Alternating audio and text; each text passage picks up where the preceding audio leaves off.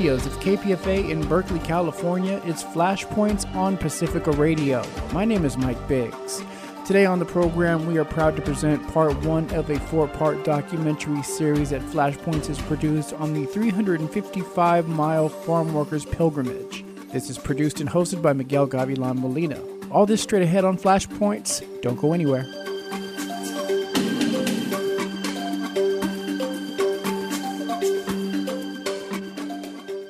Miguel Gavilan Molina reporting for Flashpoints. Pues uh, here we are today. It's uh, Wednesday, August the 3rd, uh, 2022, and we find ourselves in Delano, California on the uh, epic uh, pilgrimage spiritual walk that's being taking place today from Delano to Sacramento, a uh, 335 mile walk, uh, which will take 24 days.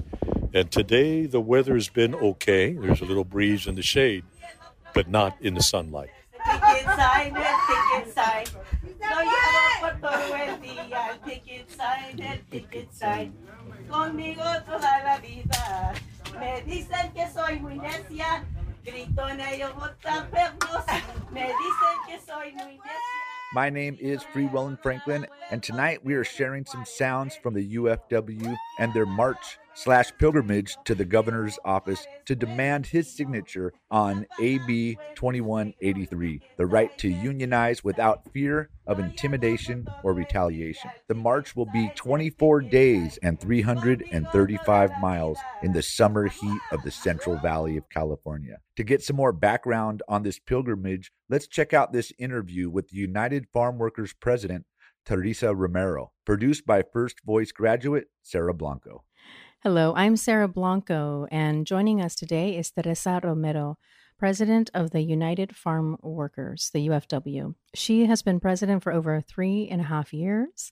She was formerly the secretary treasurer for the UFW, and prior to joining the UFW, she managed a construction company and a law firm that helped workers with immigration and workers' compensation claims. She is an immigrant from Mexico. Teresa will be talking with us about the upcoming march from Delano to Sacramento, a pilgrimage for 24 days and 335 miles, where people will walk from Delano, California to Sacramento starting on August 3rd. And it is for California Governor Gavin Newsom's signature on AB 2183, the California Ag Labor Relations Voting Choice Act. Welcome, Teresa. Thank you very much, Sarah.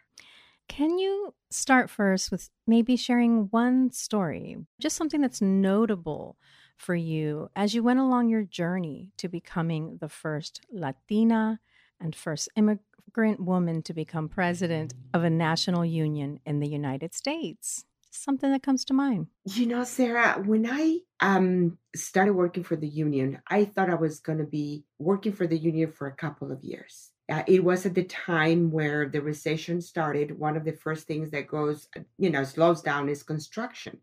So I decided, you know, that I needed to find a job just in case. And I started working with the union thinking I'll be here for a couple of years and then I go back to my business.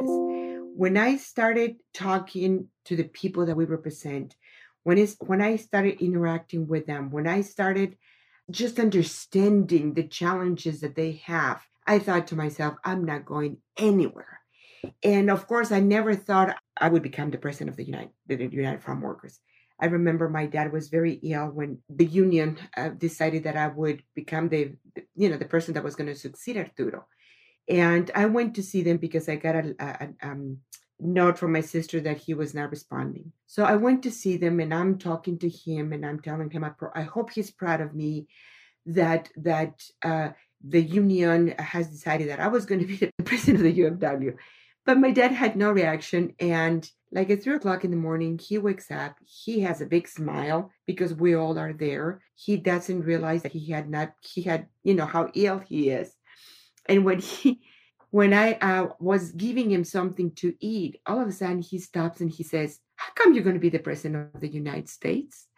And I thought it was just so, you know, in his in his unconsciousness, he heard what he wanted to hear. I was sharing, I'm going to be the president of the UFW, and I hope he's proud of me.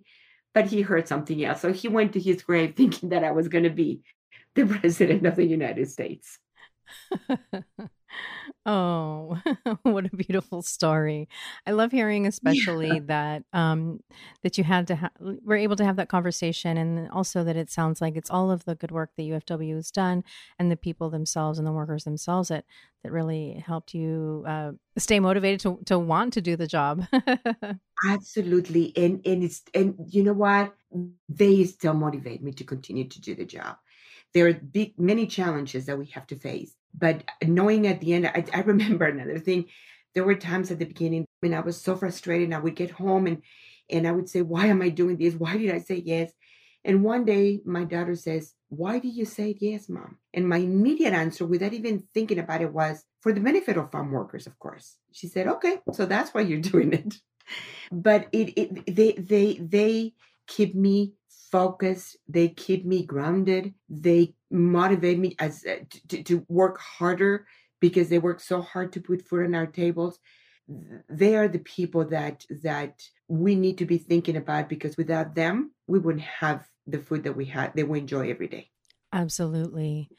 And let's be real the challenges that farm workers faced long before the covid pandemic um, were extreme right um, many workers don't face a lot of those challenges. You know, farm workers have a difficult job and have had it for many decades. And when the pandemic hit, um, we we were so blessed that we had supporters that donated um, masks that we could distribute to farm workers, and especially in the farms that uh, we don't have a contract because we knew that that's where they were going to need them. They gave us uh, uh, um, cleaning supplies and, and we were able to distribute that. But unfortunately, you know, I had the benefit of being able to work remotely. Many of us did, they didn't. And because also they're mostly undocumented, all the programs that were approved by the federal government excluded farm workers because they're not documented. And it was, you know, adding insult to injury. They're working in, in some areas where the temperatures as you know, uh, are getting hotter and hotter. In Washington and, uh, and Oregon, we're having temperatures right now of 110 degrees, where that that wasn't heard of.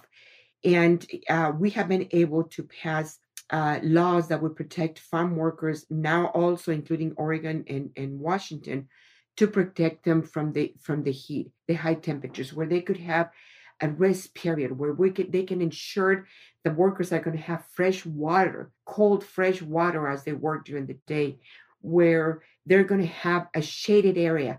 So when they have lunch or they have a break, they have a shade shaded area where they can rest for a few minutes. That has saved lives and will continue to save lives. But we, we need to add to that the fact that the fires the last few years have been um, tremendous. And farm workers continue to work in areas where this the, the, the air quality is is horrendous. But again, we have been able to receive donations of N95 masks that we have been able to distribute to those areas and making sure that the workers are aware of the rights and know that that wearing the mask is going to protect him some from the, the, the, air quality.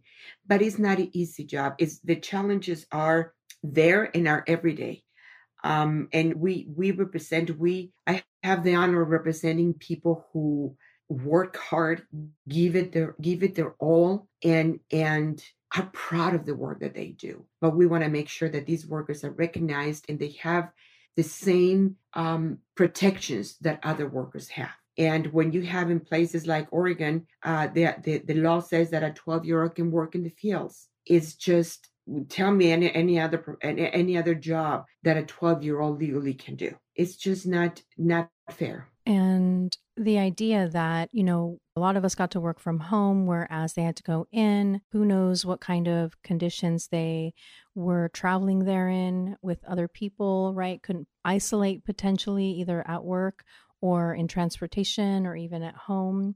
I mean, I also think about just some of the basic work of stooping or to be hunched over for any long period of time. So the struggles are definitely many. And so Cesar Chavez and Dolores Huerta had long been fighting for some basic things like water and um, in bathrooms and such. Just the idea that climate crisis is compounding it all, plus the pandemic. I also think about the simple fact that we could be sitting down in the shade and still get heat exhaustion. It's yes. It's it's just unbelievable. Uh, heroes, truly, yes. to put food on our table. I, it, yes, and you know what? We had invited all 100 U.S. senators to work in the field just because we are also pushing an immigration bill that would give farm workers a path to legalization, the ability to go to their homes and visit relatives that they haven't seen in years and sometimes decades. And we had two senators that um, agreed to do it Senator Alex Padilla from California and Senator Cory Booker from New Jersey. And they did it. They worked in the fields for six hours and I can tell you that at the end of the day, they were exhausted. Their backs were hurting. They they they just and we're talking about two senators then that understand that the, the, the farm workers uh, have a very important job in our country, not only to put for our table, that is our food security. And it gave them a different level of understanding for this workforce. And I think I'm the type of person that I, I say, you know, the only way you know how difficult it is is when you have done it or when you take the time to listen to farm workers and learn from them their their their challenges their their their uh, fights every day that they have to find the energy to work 8 10 12 hours sometimes it's it's if, if you if you don't talk to farm work not not talk to farm workers if you don't listen to farm workers or have worked in the fields it is very difficult for anybody to truly understand uh, how challenging this work is. The UFW is sponsoring a walk with farm workers, a pilgrimage for 24 days and 335 miles, where people will walk from Delano, California to Sacramento in this blazing heat starting on August 3rd and it is for California Governor Gavin Newsom's signature on AB 2183, the California Ag Labor Relations Voting Choice Act. Late last year, a similar measure, AB617. 6 was vetoed by California Governor Gavin Newsom, and according to the UFW, it would have allowed workers union voting from home and allow them to cast a secret ballot in many of the same ways that California voters did in the recall election. Protests against this veto were staged on Cesar Chavez Day of this year, and uh, according to the UFW, Governor Gavin Newsom refused to meet with elected worker leaders even when some marched to Newsom's personally owned winery. Why do the farmer workers have to continuously sacrifice in order to get basic rights? What is the Voting Choice Act? Sarah, in California, when we vote for elected officials, when we voted for governor, when we voted in the recall, we do it in, in, a, in a way that we have options. You can do it in person if you want. You can get a, a ballot if you want. You can ask somebody to help you fill out the ballot if you want, and you can ask somebody to deliver it to the mail or to the to the uh, uh, um, voting uh, uh places if you want to. So those are the things that we want for farm workers. Right now, the only way farm workers can vote whether or not they want union representation is at the employer's premises. Um, after farm workers were uh, uh threatened, some of them fired for the support of a union. So having only that option does not promote participation. We have seen in California that having those options has increased the number of people that are able to vote in, in, in whatever election. Last year, we uh, introduced the bill and during the recall time, do you know what farm workers were doing? They cannot vote because many of them are undocumented, but they were knocking on doors to make sure that people would go and vote against the recall. And a week later, Gavin Newsom vetoed the bill. We are reintroducing the same bill, and unfortunately, every gain that we that we are able to obtain for farm workers, it is a fight. It is a battle. It takes years. And one of the ways that we as a union have been able to get atten- the attention of legislators, of supporters, and governors is by marching because it is something that n- nobody else does. Nobody else has marched, you know, 300 miles, 400 miles, whatever it is, uh, to bring attention to the plight of farm workers. And Gavin Newsom knows this is last year and this year, this is the most important bill for farm workers. And we're going to make sure that our supporters, other farm workers, legislators know, other labor unions know that we are going to sacrifice this much because that's what it takes to get uh, legislation in favor of farm workers. Nothing has been easy for, for, for them. So we're willing to go again to this extent to make sure that the governor understands that this is something that if if having options to vote for him, it is good enough for him, it should be good enough for farm workers. And even though the type of voting is different, right? Uh, labor voting for um, in labor relations or voting for who's governor, the uh, idea is still the same choice uh, and the right to vote free of harassment. Also, important to note that fairly early during the pandemic, Governor Newsom did come out with news about pandemic assistance for farm workers. He also appeared a calming spirit amidst the pandemic. But some notable vetoes on his part include at the end of 2020, Flashpoints reported that Liberal Governor Newsom vetoed SB 1257, which would have given domestic workers the right to health and safety precautions and protections. We've been speaking with Teresa Romero, president of the United Farm Workers. The UFW is sponsoring a walk with farm workers, a pilgrimage for 24 days and 335 miles. The upcoming pilgrimage will retrace the route of the historic trek that Cesar Chavez led in 1966 from Delano all the way to the state capitol in Sacramento. And that was to place farm workers' grievances before the governor and the legislature. Please tell us about Kickoff Day. Tell us about this pilgrimage.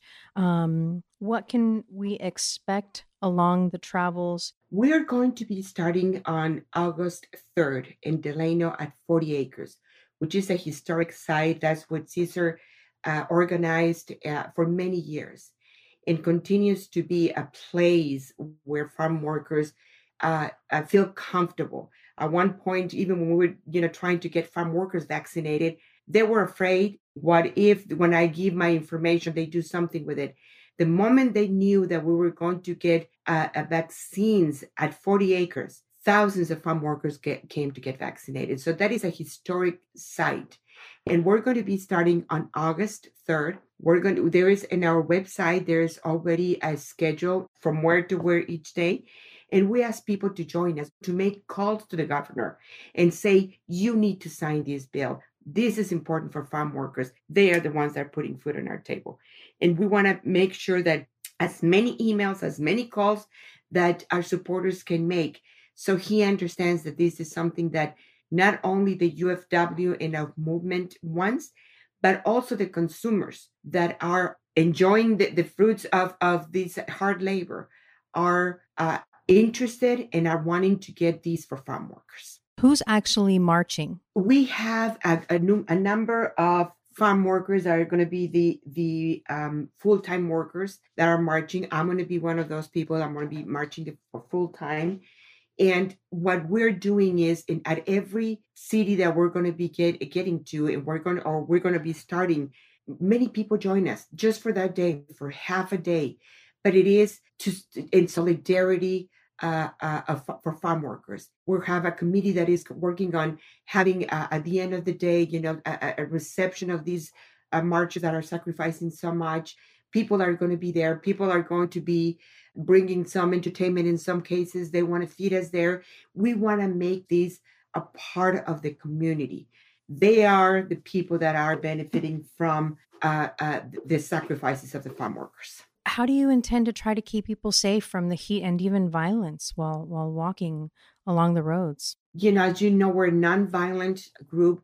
Marches that we've had, we have not experienced it but we're uh, engaging every every police station in every town to let them know what we're doing we're going to have people that are going to be knowledgeable and if any of our workers any of our marchers any of our supporters are are showing some signs of any heat illness we would put them in a car we would drive them for a mile in an air conditioned place where they can recuperate themselves and make sure that they're safe we're not putting anybody in in danger we are making sure that these marchers are going to be protected and that we're not going you know, we are the ones that fight for heat illness protections and we're going to make sure they're enforced.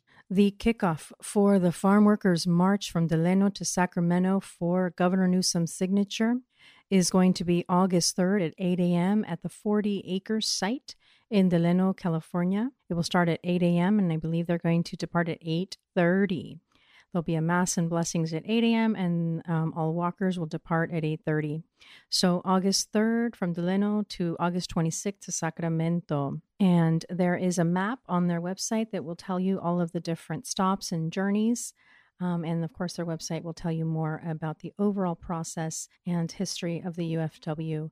Uh, you know, I, I, keep thinking, like, how many times do they need to make a pilgrimage for the same things? You know, over and over, mm-hmm. the same the same things that countless other workers and job fields already enjoy. I also think about the beauty of this, but it is a, a very large sacrifice.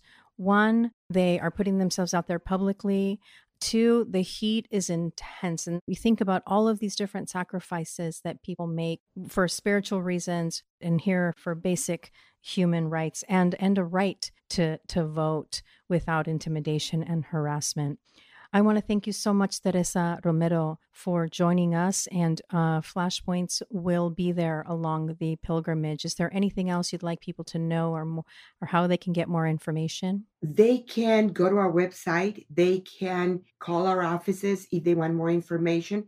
We are wanting them to be a part of this because, like you said, this is historic. And I want to thank Flashpoints for giving us the opportunity to talk about it, for you being there and being part of history, Sarah, because we once again are doing something that we have to work harder, that we have to sacrifice more to get any gains for farm workers when it is time that they're treated like any other worker in this country. Thank you so much, Teresa Romero. Thank you very much, Sarah. Thank you very much for really doing this for farm workers. All right, thank you, and we'll we'll see you on the road. We'll see you on the third. Bye bye. Take care. Bye bye.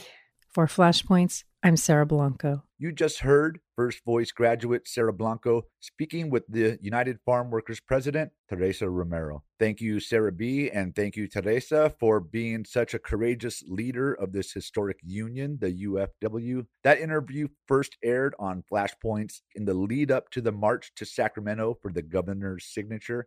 So, fast forward from that interview and now members of the La Onda and Full Circle crew have packed up and headed down here to Delano for the kickoff of the march. Once we arrived at the world famous 40 acre site in Delano, there were already hundreds of people gathering there for the kickoff of this historic event. And we kicked off the show with an in depth interview with Teresa Romero, the current president of the UFW. Now let's hear from these powerful women as they fired up the crowd just before the march began. Here they are speaking to the crowd of 200 plus people who showed up for the kickoff of this historic pilgrimage. And remember, this was a bilingual event, but I did do some editing for our English speaking audiences. But you will hear a little English and a little Spanish. Check it out. Vamos a presentar a nuestra líder de la Unión de Campesinos, Teresa Romero, que se encuentra acá detrás de mí. Pásale, Teresa. Muy buenos días. Good morning, everybody. I want to thank everybody for being here in support of farm workers. These are the people that put food on our tables every single day. Farm workers continue to work to put food on our tables. They do it under the pandemic. They do it because uh, high temperatures, when there is fires, when there is pesticides being sprayed, and they're every day in the fields harvesting the food that we enjoy every day. Farm workers are essential workers. Let's treat them like essential workers. We are here to make sure that this pilgrimage that many workers are joining, many supporters like you are joining, is going to represent what we have done throughout our history with Cesar Chavez, with Dolores Huerta, and all those uh, people who came before us. Quiero darle las gracias, Dolores, por favor, si ven, Dolores. Quisiera, ella está aquí con nosotros. Y yo quisiera que también nos dijera unas palabras porque ella es una de las fundadoras de nuestro movimiento y uh, le agradezco muchísimo que esté aquí hoy con nosotros. Sí se puede.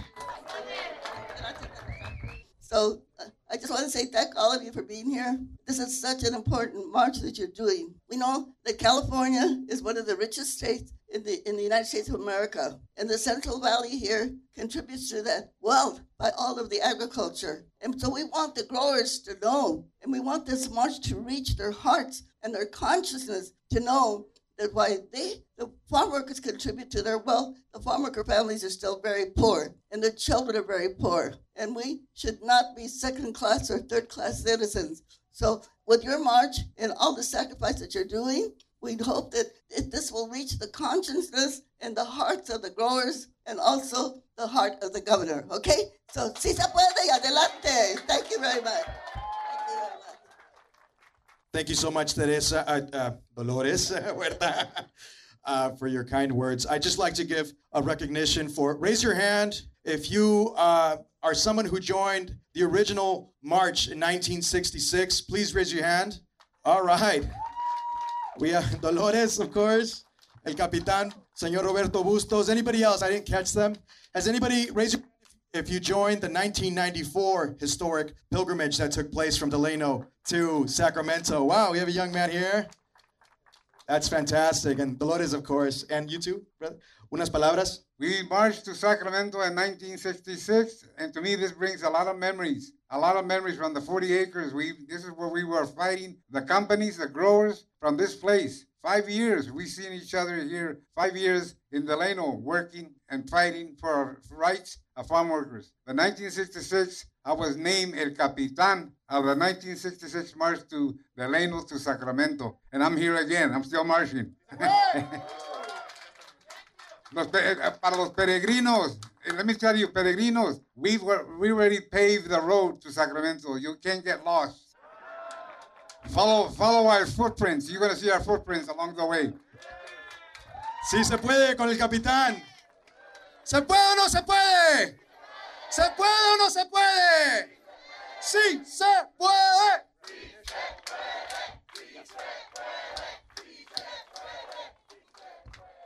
Welcome back to Full Circle right here on 94.1 FM KPFA and kpfa.org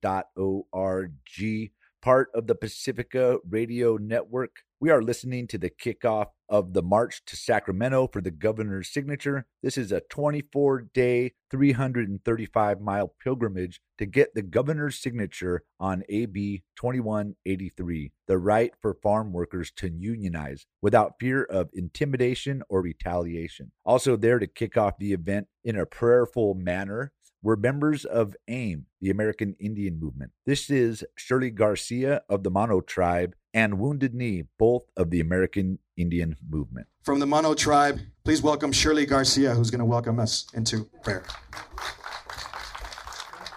Good morning, welcome. Um, thank you for taking care of the land. Thank you for coming and being here to um, to walk on this special event. Um, my name is Shirley Guevara. I'm a Dunlap Band of Monos. Uh, they couldn't speak, find anybody at short notice to, from the Yokut community, but uh, Monos and Yokuts are, are very similar in what we do. And before we even start an event, before we start a meeting, before we start anything, we offer a prayer because we are here on Grandmother Earth and, and she gives everything to us so that we can live and we can survive as people. And so I would just like to offer a quick prayer. Grandfather, thank you for everything. Thank you for this beautiful day. Thank you for all the folks that have joined us here today to walk this walk. Thank you for our elders.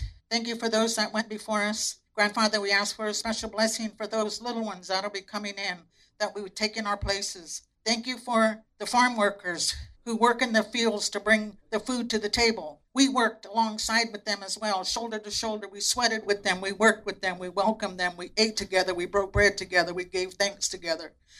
We just want to say thank you for everything and bless the walk, that they get there safely and nothing happens to them on their way, and that they are welcomed with whatever city they come into, and they are nourished and nothing happens. And thank you for everyone who has lended support in this event. And we just want to say thank you. Oh, oh, oh, oh. And I, this time I would like to introduce um. Thank you. I just got to give you a little brief history about the American Indian movement. The American Indian movement walked with Cesar in 1966. We have always supported the Latinos, the Mexican, and other people who join us on this walk. So we're here to support you. We know the struggle of your people. I come out the fields with Cesar Chavez. I know Dolores Huerta. I know Paul Chavez. I know the people. We've been 500 mile runners, and we've been running for many, many years. And we want to thank the Creator for everything that He gives us on this earth. And you know what? Cesar Chavez would be very proud of you for walking for your people. Who's going to work them fields beside, you? Who's going to work them? I work them fields, and I know how hard it is when I got 10 cent a bucket and 25 cent for a box of fruit. So I know the struggle that you go through every day working hard, working hard for everything. And Cesar Chavez, your ancestors should be very proud of you to walk today. Stay safe, stay in prayer, and we want to present you with a banner. And I hope they can roll it out. I know the walk is 10 miles. We walked across the United States in 1978, and it took five and a half months because they had 11 bills pending in Congress against Native American people and your people and we met Muhammad Ali, who supported us. So I want to give this medicine to Dolores Huerta. She had worked very hard. I want to give this medicine to Dolores. I know her. She's very good. She has always been with the American Indian Movement and Dennis Banks of the American Indian Movement. So we're here to support you. And we hope you accept this banner. We're here to support you in your struggle to protect the land and your ancestors because Cesar Chavez should be very proud of you. He's looking down at you, and your ancestors are looking down at you. So, this is what we bring you to support you in your struggle. Thank you very much. And we say, oh, Ho Mitakuye Oyasin and ho ho. This is Miguel Gavilan Molina reporting for Flashpoints. I'm here today with Diana Torres, who is the executive administrator for the United Farm Workers Union, and it's a great pleasure to have us with us here today.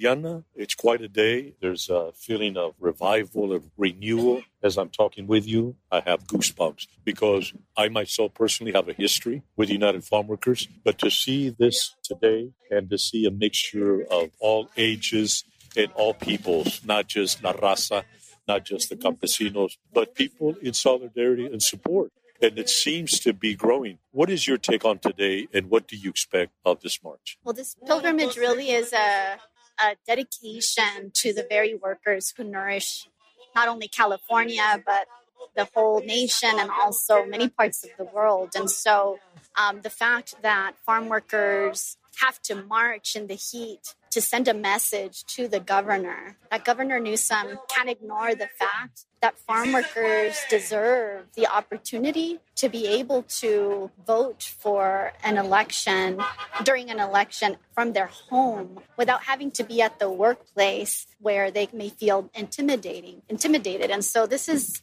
this is something that is very basic that other voters during election seasons have um, and so we hope that this is going to call attention to the fact that the governor must react in a positive way, that he must acknowledge the fact that he and his family are nourished by farm workers, that everyone who is in this state benefits from the hard work that they do, and that farm workers deserve the opportunity to have benefits, to have a union, to have a voice at the workplace. No, absolutely, and and uh, uh, I, I, call uh, Gavin just Gavin because uh, he hasn't earned the right to be called governor by myself uh, because he's ignored us. And I believe about a half a year ago, we met in Napa at his fancy restaurant, the French Laundry, and the farm workers were there, and there was a walk from Yountville in the in the Napa Valley from the French Laundry restaurant to his estate, to his winery, which I think is called a Saddleback Winery. You know, I think it's like a $300 million estate.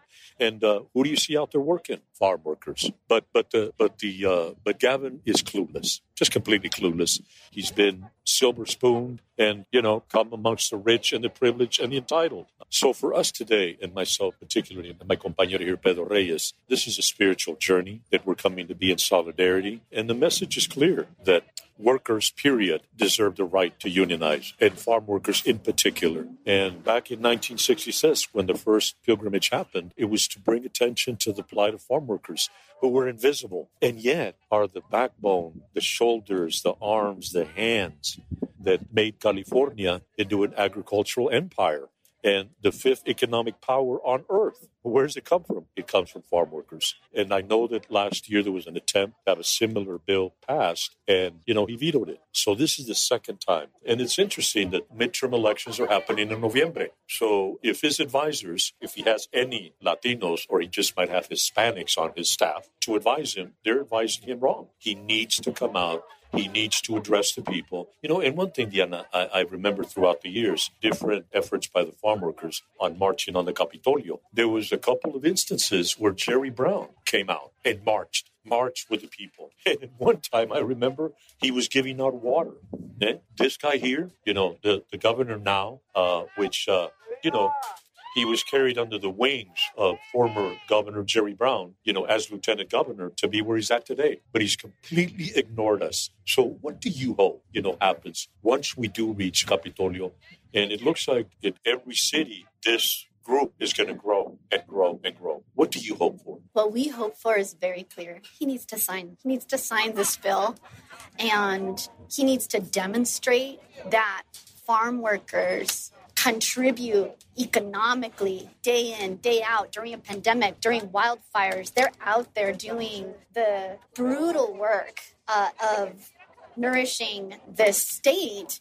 And he just needs to act. And so um, the fact that he vetoed this bill last year was um, for many very surprising right? Like what it was a, a, a slap in the face to farm workers. Um, and the fact is that people are watching that if he truly cares about these human beings who work so hard day in and day out who contribute that he needs to act. There's only one thing he can do and it's sign the bill. And, and if he doesn't what is the next step we're, we're the Si Se Puede crowd. so we are marching um, because we feel positive about the message that many supporters across the state are telling us that there are no ifs, ands, or buts. He must sign. And, and it's really important. You made a point that particularly in this particular season, this is firestorm season. You know, as we walk through the valley, we still got the Yosemite fires. We still have that smoke, toxic air blanketing the valley and we're walking through it. Which brings up the point, Diana, that I believe he recently declared uh, certain parts of California as a state of emergency because of the fires, you know, Yosemite and up in McKinney, up there in the norte. And when that happens, there are towns that have been evacuated. There's whole regions of evacuation orders. People need to move out. And, and we saw that a, a couple of years back when the massive wildfires were happening in Napa. And there's an image, a picture that was distributed and went viral where it shows the evacuation order came, people left left. And in the middle of the valley, you see on both sides of the Napa Valley, they're on fire. And everyone's been evacuated, except you look in the massive vineyards and you see these dots. When you do a close up, there's a farm workers working. There's fires on both sides of the valley. Everyone, even horses, livestock, was evacuated, except for those humans. So my question is to Gavin, are these essential workers? And during evacuation orders by the State Department of Forestry, does that include farm workers? And if you're going to leave farm workers out there, you're going to provide them with fire protective clothing,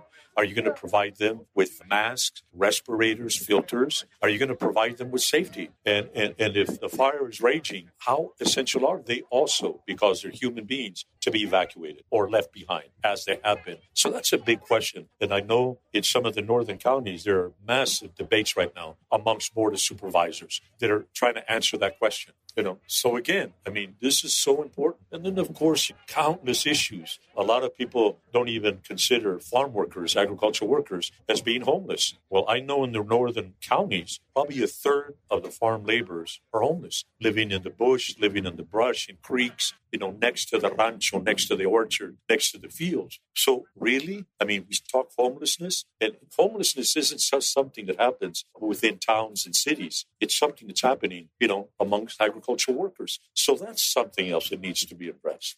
Yeah, and I mean the the very fact that a worker can have a union makes a huge issue. It's it makes a difference, right? The fact that a worker can negotiate wages, that they can negotiate benefits, that they could potentially have health care. I mean, we the UFW Foundation did a survey of over twelve thousand farm workers who responded. Some 55% of them responded that they didn't have health care. And so having a union at the workplace brings voice to workers that they are protected because they have a union. And so making that change where farm workers are able to vote for unionization in, a, in their home where they feel safe without having the foreman looking over to see if they're voting or not, um, is very critical.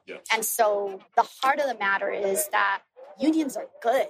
Unions help workers in so many different ways. And I must say, um, in my experience early on in, in, working with the United Farm Workers Union, in one of the campaigns that I worked on, um, many of the workers were being told just the mere fact of going and voting would be cause for them not to have housing the following year.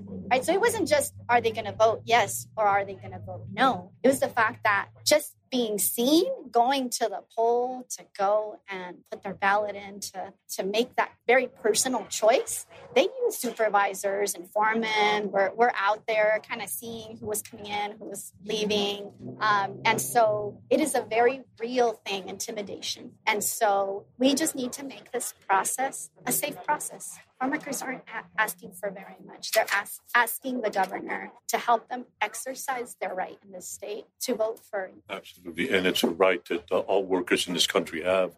And there's also protections that workers and unions get from OSHA, you know, in all these, you know, different groups.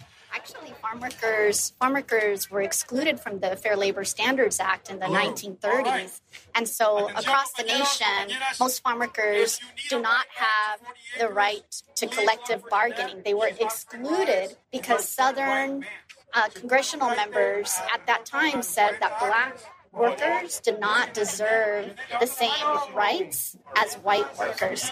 And so these exclusions from overtime, from collective bargaining, still exist today at the national level. So this is an opportunity for the governor to say, not here.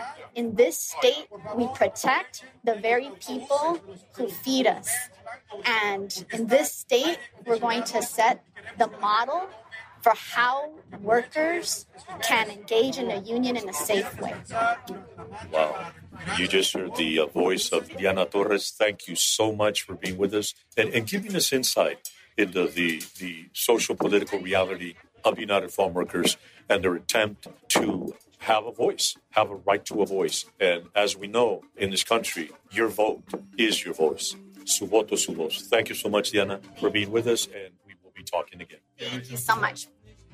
We're here at the 40 Acres with the UFW president, Teresa Romero, who will be marching full time. How are you feeling today? I am feeling excited. Uh, this is, we're at 40 Acres. This is a historical place. This is where Cesar Chavez and Dolores Huerta organized for decades. And this is where farm workers feel at home and I, I, I, they're energized, they're committed, they want to be here, they want to march, they want, and some of them are our members, but they're marching for other workers. Uh, so they can have the same protections that they have. So it's very exciting. Wonderful. I feel like you have the spirit of those who came before you, and then you have such other greats who are still here.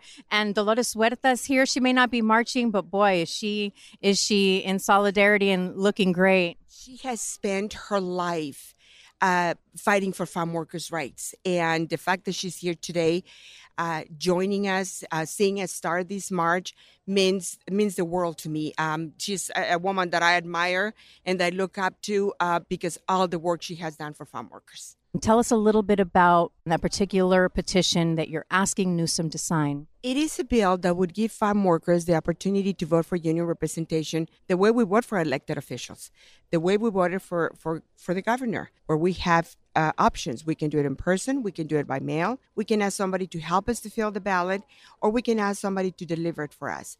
That is exactly what we're asking for farm workers. And I think we have seen that in California and everywhere else. I, I know there are people who don't believe in, in, in the electoral college but there in many places especially in california we know that that promotes participation and we want farm workers to have those benefits uh, that we all have in here in california you know currently farm workers the only way they can vote for union representation is in person at the pl- property of the owner. That is intimidating. and uh, if you know if you probably know a large majority of farm workers are undocumented. And uh, they're they're scared uh, and many family members work in the same farm. They're scared that if they support the union openly, they're going to be fired. So let's do it in a way that is going to protect the workers. That is going to protect their, their desire of whether or not they want to join a union. And let's give them the freedom uh, to do it in a way where there is no intimidation. Thank you so much. Thank you very much. Really appreciate it. Uh, Teresa Romero, UFW president. Okay, right here, guys. And then on three, we're going to give a si se puede, right? One, two, three. Si se puede.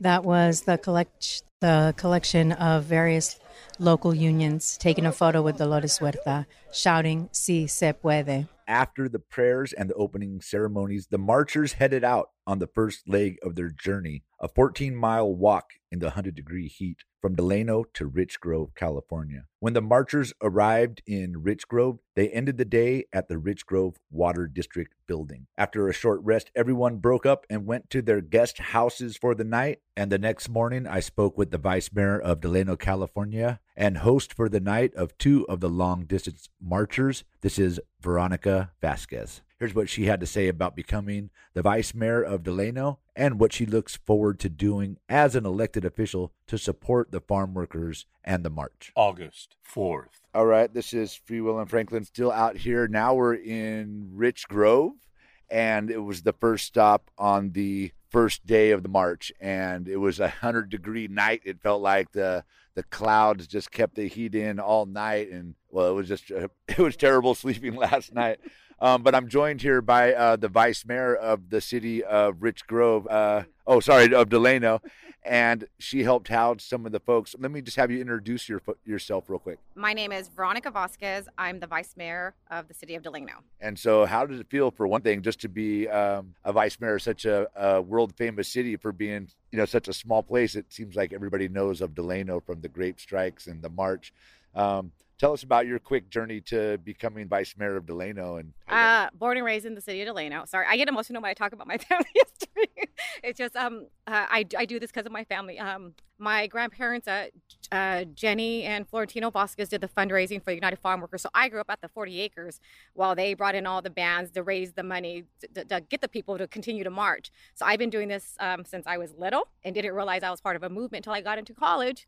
I, I went to school in the Bay Area, and when I and that's when Cesar Chavez became a national holiday. And I was like, well, you guys don't know about him? I grew up knowing about him. You know, I grew up seeing him stand next to my grandpa, like, who's that man that looks like my grandpa? you know, so and that's the reason I went off to college so I could come back home so that I could help my community. And um, in 2020, I decided to run for um, for city council, and uh, I'm proud to say I had the most votes in any race. Um, but that speaks volumes because um, I went. Uh, I'm also union president for SEIU 521, the Kern County employees, and I I knock on doors. I help people. You know, labor is how people get insurance, how they get overtime. You know, the basic necessities of what somebody needs. So I had to help with this march. I had to house people because that's what it's all about. It's helping and helping the movement, and that's what I grew up doing. So every time I talk about it, I get emotional because like you know, like this is deep roots. This is what it's all about. You know, this is what makes me happy and my heart happy because I know it's helping the community and it's helping nationwide. What we do here, I mean, like you said, the city of Delano may be small, but we're well known for the tough work that we do and the paving that we do for the movement, and that's why I house and um, I house Lourdes Uh, at Gardenas yesterday, and there's going to be a documentary on this. And the film crew went to my home yesterday, and they interviewed her, and it, it was just so beautiful just to hear her story and hear why she's doing it. And it just made me, you know, even then realize more. I'm just happy that I could be part of a small part of it because she's the one doing the walk. She's the one going to Sacramento. I'm just glad I could give her a cool place to sleep in and a nice bed for her and her sister. Well, let's talk about what is the city of Delano doing to protect the farm workers because we we know like statewide or even in the United States in general there can be um, a lot of discouragement of farm workers or um, used as like some sort of political scapegoats. But what are you all doing in the city of Delano to take care and protect the people that feed the nation? what we're doing is we're, we're trying to get elected officials to get into office so that they can make those changes and change those policies and that's what we try to do in our city is to be the, the stomping ground to make that happen that's the main goal because right now our city council is majority of pro-union and that's a big deal and it, it was exciting for many when we took over the council in 2020 and talk about um, you mentioned you housed a couple of the folks tell us again a little bit more about um, you know what it was like just to have a couple guests that you know are on this this pilgrimage some people are calling it It was beautiful. I, I, I made it a point to make it special for them. I had a sign out there for them. I had balloons out there. My neighborhood knew I was housing people. I, I wanted it to be known to everybody that I was doing something beautiful for these people because I know they're going to be on a long journey. You know, I made it, you know, a point to have, you know, Gatorades, waters, you know, flowers next to their bed. you know, I wanted I wanted them to feel special because they were special to me and, and they're special to making this happen. And it, it was just, you know, and the fact that, you know, when they showed up, you know, they did get teary eyed, you know, they did feel special. And that's what I wanted to do for them because to me they're special and they're they're the real reason this is happening. They're doing the hard work and it was it was nice you know I, I like i said my family was part of the movement so i brought out some old um, photo albums of my grandfathers of old clippings of when when they marched in the 60s 70s 80s and my grandfather passed away in the early 90s so i brought out all my books i um i was my family gave me all the, the family heirlooms of i have magazines i have books um, i have a book that dolores huerta signed and she's like hold on to this there's only 100 copies. So that's what we did last night. We, we had a moment together and we went over you know just different things and you know just talking about the history of the movement you know and then telling her you're keeping you know you're keeping that that history going by what you're doing currently. And a lot of people we just talked a little bit about um, how the immigrants or the people doing the farm labor uh, may just be frowned upon. They're not always getting the benefits that um, regular citizens are getting of the united states. Talk about why it's so important to um, keep them in mind and not forget about them. And also talk about you know how we wouldn't be able to eat the fruits and vegetables if we would they, they they they give us our simple you know they, our everyday food. And like you said one of the things during the pandemic that the city did is we did a lot of food distributions for them.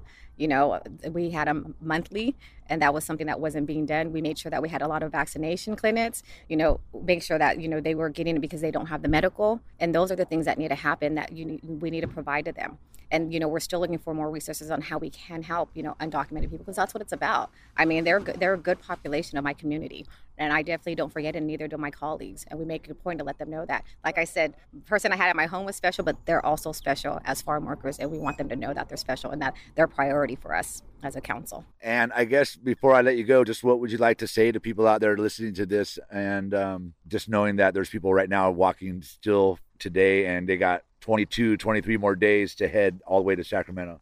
I would highly encourage them to, if they can't be there to greet them, to join them, then to donate. And then also when the documentary launches their website to donate to the documentary because the documentary is going to need money to actually execute the documentary. So there's many different ways that people can help out with this movement. And they have lots of opportunities because they're going to be stopping at a lot of lot of towns throughout the California. All right, so I've been speaking with Veronica Vasquez, the vice mayor of Delano. Is there anything else you want to say to anybody out there? Nope, just thank you, be supportive. And if you can't open up your pocketbooks to help this happen, and when you see these people, talk to them, hear their stories because they're very special. Definitely, they're feeding us. So thank you very much. Yes, thank you. Oh, hello. Soy Esmeralda Hurtado, and I'm out here supporting the farm workers because both of my parents are farm workers. They've been farm workers for 20 plus years, actually working. They're working right now, um, and just wanting to support the movement. I've seen, you know, the intimidation that does happen, the oppression that happens in those spaces, and it's definitely time to change those areas for the farm workers to ensure that they have the equity and the you know, the privilege that they truly deserve for the work that they're doing for our community. You know, they do a lot in feeding and providing food for everybody's home, and the least they could have is safe and um, like a, a, safe union as well, and one that's not filled with intimidation and a lot of just yuckiness. So I'm here supporting and doing what I can again for my family, but also for everybody else's family out here who is being impacted. And uh, how long have you had a line of farm workers in your family? Uh, my parents are the first ones. They came to the United States in '92 and started in the farms right away. So they've been out here in in these fields since '92. And again, just seeing what they've been through and what they've gone through, it's always just like and there's been change. I, I, won't say there hasn't been, but there's a lot more that can still be done. You know, we talk a lot about the plight and the dangers and a lot of really the terrible working conditions. But what I would like to do is uh, also ask you about what are some of the coolest things that your parents talk about about doing the work itself. Yeah, I mean, they've taught me how to grow different crops and stuff, which has been, I think, amazing. They have so much knowledge and what it means to, you know, plant something and nurture it and make it grow. And so, thankfully, we've also have have created our own little garden in our backyard, and that's something I do with my parents even now. We have our lemon tree, our orange tree, our guava. We have pomegranate. So it's like because of that, we're also able to create our own like field in our backyard, and hopefully, it's still growing right now, but hopefully, you know, continue to be able to feed my family in the near future. That's fantastic. And sometimes we, you know, we think about what it takes to grow plants and trees, and it can take a lot of time and energy. And yeah, there are people who've got the green thumb, right? Um, um, but it also is a skill. It definitely is a skill. Um, is there anything special you do to your guava trees, or do they just put them in the ground? What would you? What kinds of skills are do you see that you have learned from your parents? I mean, of course, you probably learn on your own as well. Yeah, no, they definitely know how to prep the soil, ensuring that the nutrients are in there, the proper nutrients for the specific plant, and then cutting. You have to do a lot of different cutting and trimming, and so they they go out and do that. They have their special gloves and their scissors, and they they'll show me like, okay, this is how you do it, and this is how you move the scissors so you don't get hurt because you're gonna get you could get hurt. Or if you use this motion constantly it's gonna hurt. You're gonna get blisters. So do this instead. So it's just like those techniques that again are essential for any type of farming that you're doing. They've they've acquired those skills and just techniques to know how to do it in in the sense that so they don't get hurt for long since they're doing it for long periods of time. And what kinds of um, are they working nectarines right now? What are they working in right now? They're doing so they're currently, yeah, in Earlimart doing. I believe they're just cutting and trimming at the moment because the grapes aren't fully ready. Yeah, I had my parents were farm workers, um, but they'd already retired long before they had me. Um, and so I would mainly hear the stories. Um, and so you would, they would actually travel in like migrant camps, right? And so all of the kids would have to help out. Um, tell me about what are some of the blessings that your you and or your parents talk about that the farm work has provided for you and your family. I think definitely for them it's just like that's some stability to be able to get us through and um, allow us the opportunity for you know getting through college and getting access to all that because it's something that they didn't get through. So I know they've always tried their best to save any side money to get us any opportunities um, to get us out to college, and that that's been like the biggest I think blessing is the access to academia that I would not have had whatsoever had my parents not just continued to do their work. This is Flashpoints on Pacifica Radio. That does it for today's program. This has been again part one of a four part series, a Flashpoints documentary on the 355 mile farm worker pilgrimage, hosted and produced by Miguel Gavilan Molina. And that wraps it up for another episode of Flashpoints. Our executive producer is Dennis Bernstein. Senior producers are Miguel Gavilan Molina and Kevin Pina. Technical director is Mike Biggs. For previous episodes, go to kpfa.org or flashpoints.net. For questions or comments, email dennis at kpfa.org. Thank you for listening.